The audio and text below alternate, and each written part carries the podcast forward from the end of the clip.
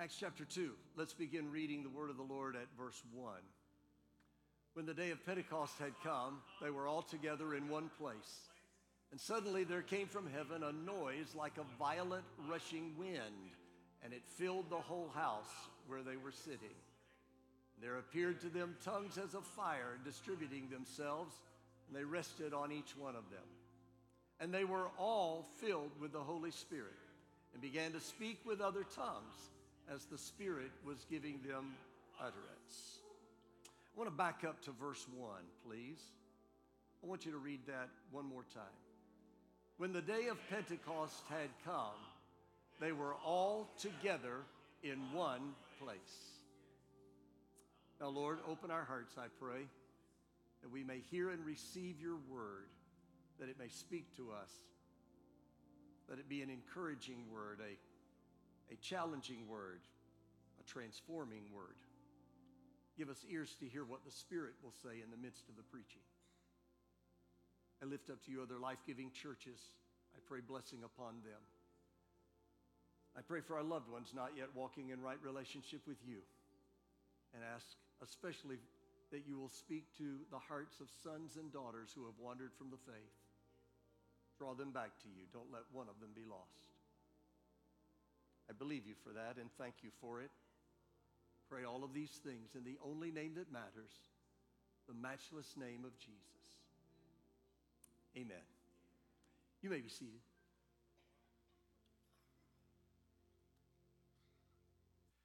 When you look into the pages of God's Word, you discover that He often reveals Himself in patterns and precepts and principles. When God spoke to his people Israel in the Old Testament, one of the ways he spoke was through the establishment of certain celebrations the Bible calls feasts. These feasts were not only commemorating special events in the history of Israel, but they were also prophetic pictures of something God was promising to do in the life of his people and in the fulfillment of his divine purpose.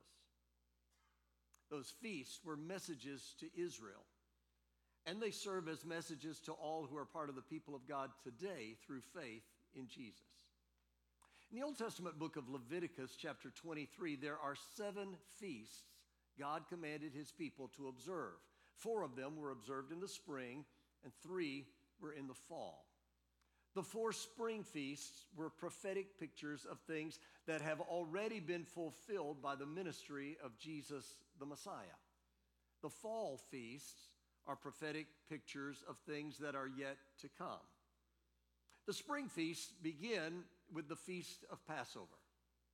This was a commemoration of an historical event for Israel, marking their deliverance from Egyptian bondage, but it was also a prophetic picture that found its fulfillment in the crucifixion of Jesus, the Passover lamb. The Feast of Unleavened Bread begins the day after Passover and was so closely tied to Passover that with the passing of time, the two came to be observed as one holiday by the Jewish people. While Passover speaks of the crucifixion of Jesus, the Feast of Unleavened Bread proclaims that his physical body would not experience the ravages of death while in the grave. The third feast occurs on the second day of the Feast of Unleavened Bread and is called the Feast of First Fruits. It marks the beginning of the barley harvest. In that feast, the first sheaf of harvested barley was cut from a field on the Mount of Olives, and in a carefully prescribed ceremony was then presented by the priest to the Lord at the temple. The Lord's acceptance of the first fruits was a pledge on his part of a full harvest, a pledge or an earnest that the rest of the crop would also come out of the ground. So it is that this third feast is also a prophetic picture that has already been fulfilled.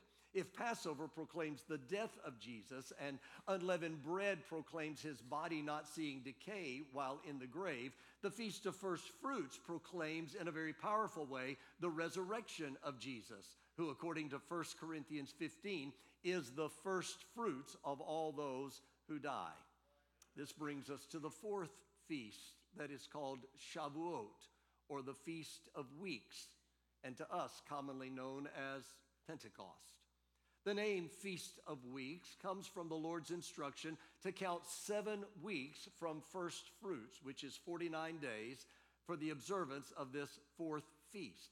Then on the following day, day 50, this day was to be observed. The name Pentecost comes from this idea of 50 days, for Pentecost means 50. On this occasion of Shavuot, or the Feast of Weeks, or Pentecost, instead of barley, the people were to bring the first fruits of the wheat harvest to the temple. In addition, they were to bring two loaves of bread that were baked with fine flour and leaven, the only time leaven was included in an offering to the Lord. Looking at these spring feasts in sequence, you find that Passover speaks of redemption. Messiah, the Passover lamb, has been slain for us. Unleavened bread speaks of sanctification. Jesus was set apart. Unlike all other men, his body would not de- decay in the grave, he would not see corruption. First fruits speaks of resurrection. Death and the grave could not hold him. Jesus rose triumphantly from the grave, the first fruits of all who had died. The Feast of Weeks speaks of origination. The coming of the Holy Spirit at Pentecost inaugurated the new covenant and the church age. The middle wall of separation between Jews and Gentiles has been broken down, which is represented by the inclusion of leaven in the loaves. From the two groups, the Lord is calling out the church, which is his body. It is this calling out of people from every kindred, every tribe, every tongue we are told about here in Acts chapter 2. One of the things that fairly leaps out at me every time I read about the coming of the Holy Spirit on the day of Pentecost and about the operation of the first century church is the number of times the Bible talks about together and agreement and in one accord and unity. This tells me that unity among the people of God is important to the Heavenly Father. And the key lesson I want you to take from this message today is a very simple one, all right? I'm going to give it to you on the front end, and then I'm just going to keep pounding on it for the rest of the message. Because it's a key that will enable you to live the overcoming life, and it's the key for how this church can be a relevant church in a modern world. Are you ready? You may want to write this down. Here's the key where there is unity, there is power. Where there is unity, there is power. Why don't you just tell somebody they're close to where you're sitting? Just look over at them and tell them, where there is unity, there is power.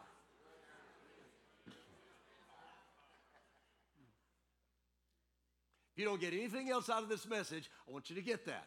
Where there is unity, there is power. If you want to understand something about the power of unity, you don't have to look very far in the Bible. It's right in the very first three verses of the very first book. The first three verses of Genesis proclaim a revelation of the work of Almighty God, who is a triune being, a trinity. Verse 1 says, In the beginning, God created the heavens and the earth. That's the Heavenly Father, God. In verse 2, another member of the Trinity is revealed when it says, And the earth was formless and void, and darkness was over the surface of the deep, and the Spirit of God was moving. Another translation says hovering, another one says brooding over the surface of the waters. That's the Holy Spirit. Finally, verse 3 reveals the third member of the Trinity when it says, Then God said, Let there be light, and there was light. The third revelation is of Jesus, whom we know from the Gospel of John, chapter 1, is the Word of God. So, what we have right in the very beginning of creation is unity. Father, Son, and Holy Spirit are united in agreement, and there is power. Enough power to create everything in existence out of absolutely nothing light of the sun, moon, and stars, water and land, plants, trees, fish, birds, land animals, every living creature, all created out of nothing. All came from the mind of the Father through the Word of God the Son, according to the operational power of God the Holy Spirit.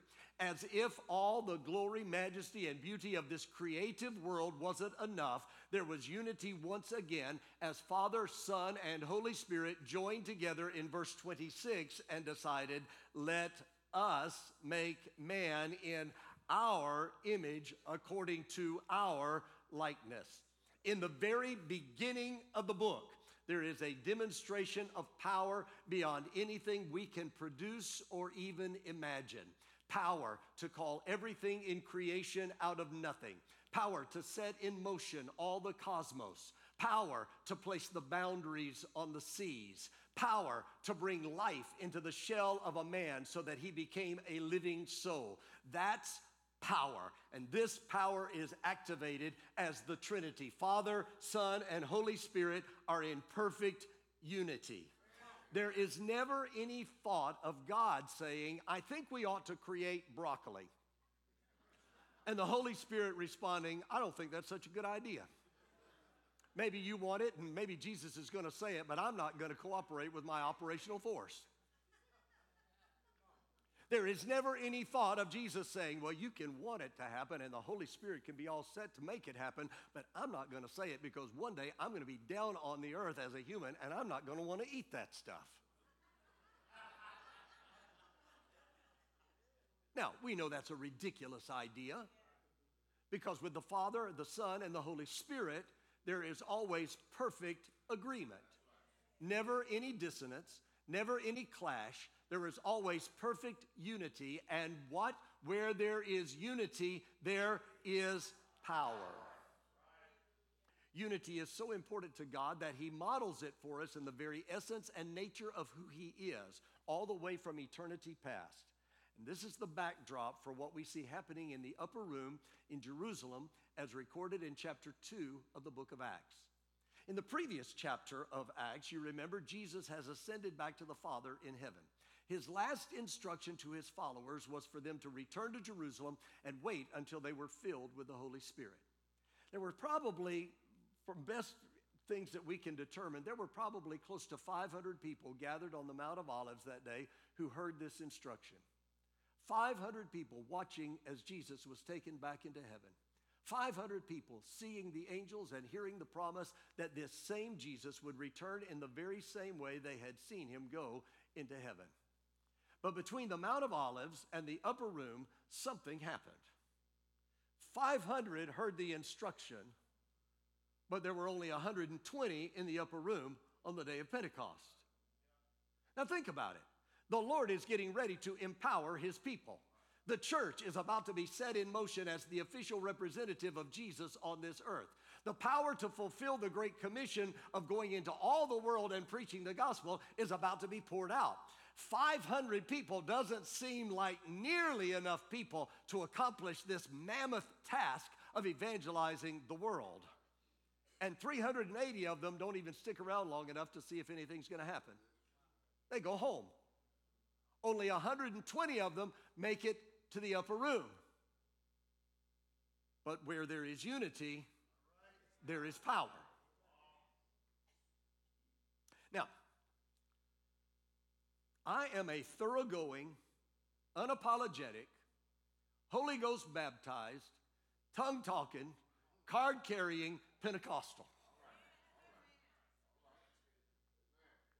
I'm convinced it is important for every believer in Jesus to not only have the witness of the Spirit in your salvation, but to have the empowerment of the Spirit by being baptized in the Spirit.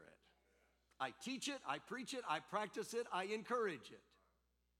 When I look at the account of the outpouring of the Holy Spirit on the day of Pentecost, I got to tell you, I get excited about the sound of the mighty wind and the appearance of tongues of fire that sat over the head of each person gathered in the upper room.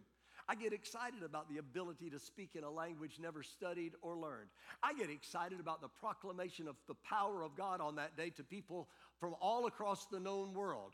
I get excited about the miraculous acts of power that followed the outpouring of the Holy Spirit as the disciples began to minister under the anointing of that Spirit. And I want those kinds of things to be normal in this church. I want you to be filled with the Spirit. I want those same signs and wonders and miracles to be performed as a testimony of the power of God to work today. What the Lord has spoken to my heart for this message is to back up and look at one step before the outpouring, the coming of the fullness of the Spirit. I'm struck by the words of Acts 1:14. These all with one mind were continually devoting themselves to prayer. I'm struck by the words in our text when it says, when the day of Pentecost had come, they were all together in one place. I am convinced one of the miracles of Pentecost, it may not be the greatest miracle, maybe not even the most important miracle, but certainly a miracle of Pentecost is that there are, are 120 church members, all from different backgrounds, with different temperaments, different personalities, in one room, and they are all in unity. I've been a pastor long enough to know what a miracle that is.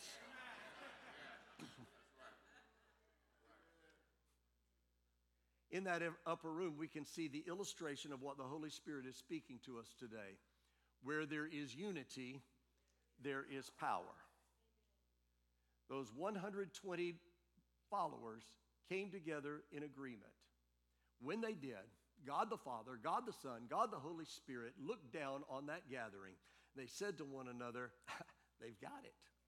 They're ready. They're acting like us and the Holy Spirit of power came into that room. He filled the lives of those disciples. The church was born. The gospel was preached. Signs and wonders and miracles followed. The Lord confirmed his word. The kingdom was advanced, and the world has never been the same since that day because where there is unity, there is power. Here's what I know. What was true for the disciples gathered in the upper room on the day of Pentecost is true for your life as well. You know, we talk about the power of the Spirit of God. We talk about his dynamic ability to turn things around. We talk about him giving the ability to be more than conquerors. But far too often, we don't quite know exactly how to release that power of the Spirit into our area of need. Too many times we run into obstacles we just don't know how to break through. Too many times we fall into the same old traps and can't seem to stay free. Too many times the devil does a number on our lives and we find ourselves back down in the hole of discouragement, ready to throw in the towel. Too many times in our marriage relationships, we keep we keep hitting each other like this instead of moving together and flowing together like 70 years. I came to this pulpit today to put something in your hand that will be a means for releasing the dynamic of the Spirit of God into your place of need. All right? Why don't you just hold your hand out, okay? Because I'm going to give it to you. Here it is. Ecclesiastes 4:12 says, "If one can overpower him who is alone, two can resist him. A cord of three strands is not quickly torn apart." Jesus promised in Matthew 18, verses 19 and 20, if two of you agree on earth about anything that they may ask, it shall be done for them by my Father who is in heaven. For where two or three have gathered together in my name, there I am in their midst. I'm telling you, if you want to break through the spiritual obstacle that won't move, if you want to be released from the bondage that has you bound, if you want to get out of defeat and cross over into victory, then you need to come into agreement with God so His power can be released into that area of need in your life. If you want to experience the victory that has been promised, you need to come into unity with the purpose and the plan of God. You need to agree with God. Now, let me tell you two areas and then we're going to get out of here. You need to agree with Him first about who you are. We live in a culture that tries to define us by what we feel or by our personal desires or by the labels that are imposed on us by society. I need to remind somebody today you are not who your teacher says you are. You are not who your parents say you are. You're not who your peers say you are. You are not who you think you are. You are not who your sin says you are. You are not who your guilt and your shame say you are. It is God and God alone who truly knows who you are, and it is God and God alone who can call you by your rightful name. When you have surrendered your life to Jesus, when you are born again by the Spirit, your past does not determine your present, nor does it dictate your future. See, old things have passed away. You are a new creature, a new creation in Him. You don't really believe that then why do you keep falling into the same old stuff and keep acting the same way? You don't, you're not that person anymore. Old things have passed away. You are a new creation in Him.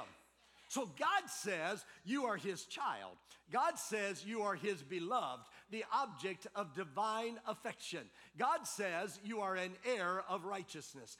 God says you are redeemed. God says you are justified. God says you are no longer a sinner, you're a saint. God says you are no longer darkness, you are light. God says you are no longer bound, you are free. God says you are no longer confused, you are filled with power and love and a sound mind. God, God says you are clean. God says you are complete and whole. God says you are important. God says you are not a failure, you're a winner. God says you're not a victim, you are victorious. God says you're not a loser, you are more than a conqueror.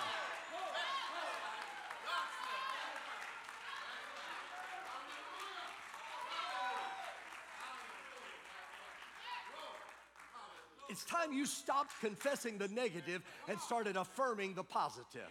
It's time you started seeing yourself the way God says you are. It's time you started agreeing with God about who you are. See, when you, when you bring yourself to a place where you unite with what God says about who you are, then the Holy Spirit begins to operate in a new dynamic in your life to bring the truth of what God says about you into an experiential reality. When you begin to agree with God, then the Holy Spirit comes in power to make it so. Because where there is unity, there is power.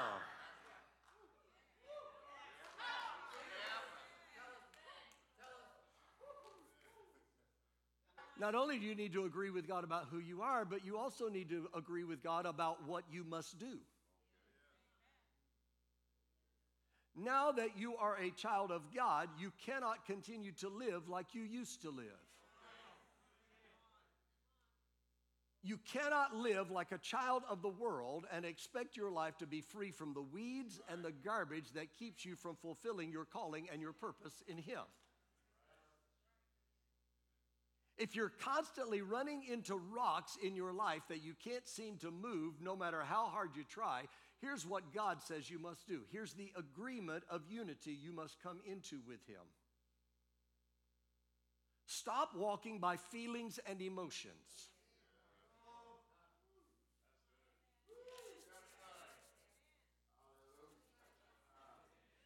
Stop dwelling on the past. Stop focusing on what you used to be. Fix your gaze on who He is and the person He has called you to be.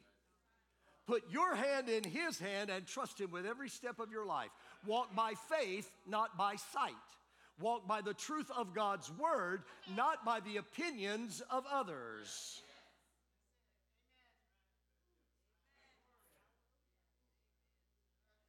trying to help somebody today. Reject the old paths, reject the former thought patterns. Every time the enemy of your soul tries to bog you down in despair, make a conscious decision to reject his lies. If he's talking, he's lying. Don't let that pass you by. If he's talking, he's lying. Reject the old crowd that cares nothing for the things of God. That may mean you need to get a new crowd to hang with. You may need a new crowd to run with. Reject the old lifestyle that brought you pain and misery and despair. Reject the things that lead you away from God and embrace the things that draw you to Him. There's some things you have to reject. Then you've got to renew your mind. How do I do that, Pastor? I'm glad you asked because I wanted to tell you. You immerse yourself in God's Word, which is truth. You put on the mantle of prayer. You put on the garment of praise. You put on thanksgiving. You put on kindness and gentleness and humility. You reject the old unregenerate way of living and the old thought patterns. You renew your mind and then you reprogram your thinking. Follow the instruction of Philippians chapter 4 verse 8. Whatever is true, whatever is honorable, whatever is right, whatever is pure, whatever is lovely, whatever is of good repute, if there is any excellence and if anything worthy of praise, dwell on these things.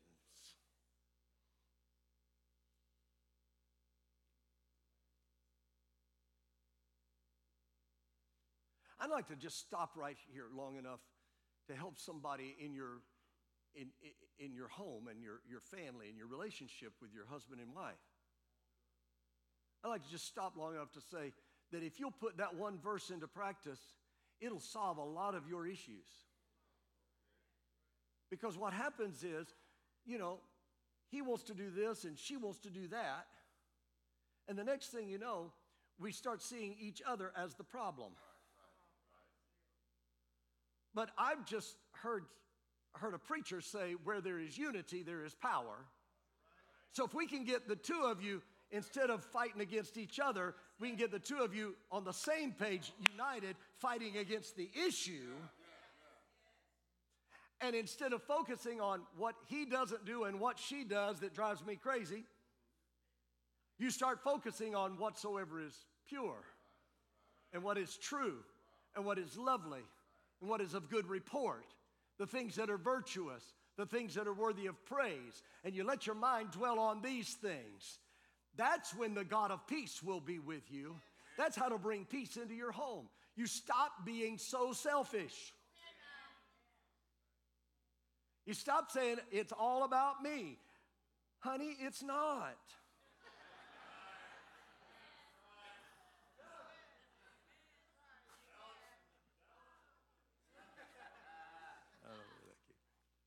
It's not.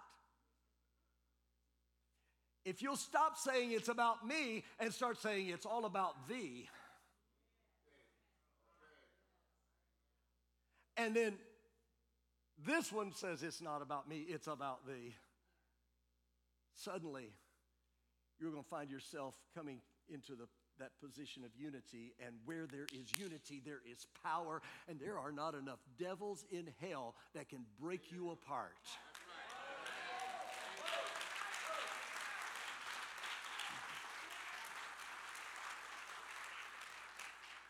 See, some of you wonder why you don't seem to have any power in your life. Some of you wonder why you can't seem to get over certain obstacles and why you can't get, certain, get past a certain point in your walk with the Lord. Some of you wonder why your experience has become lifeless and dry and routine. Well, the answer for some of you is you haven't yet come into agreement with God about who you are and what you must do. See, we're, we're looking to be whole, and then we're going to make this surrender. But God insists that you make the surrender first. It's called faith. God insists that you trust Him. You step out on nothing. When you do, you'll find that He has already placed His something there under you, and that something is His fullness and His wholeness and His power. If you desire His wholeness, if you desire His power, come into agreement with Him because where there is unity, there is power. It's a real simple message, all I got. Today, I want you to get connected to that power. I want, you, I want you to get plugged into the work of the Holy Spirit in your life so that it becomes a living reality for you. I want you to live the overcoming life. I want this church to get plugged into the power we need to accomplish the incredible task the Holy Spirit has given us to make broken people whole, locally and globally. I want us to be a relevant force in this modern world. It can be done, but only if we are in unity, united with one another in a common goal, united with what God says about who we are and what we must do. This is how we live the overcoming life. This is how we remain a relevant church in a modern world because where there is unity, there is power. Say that with me, would you please? Where there is unity, there is power. Stand with me, please.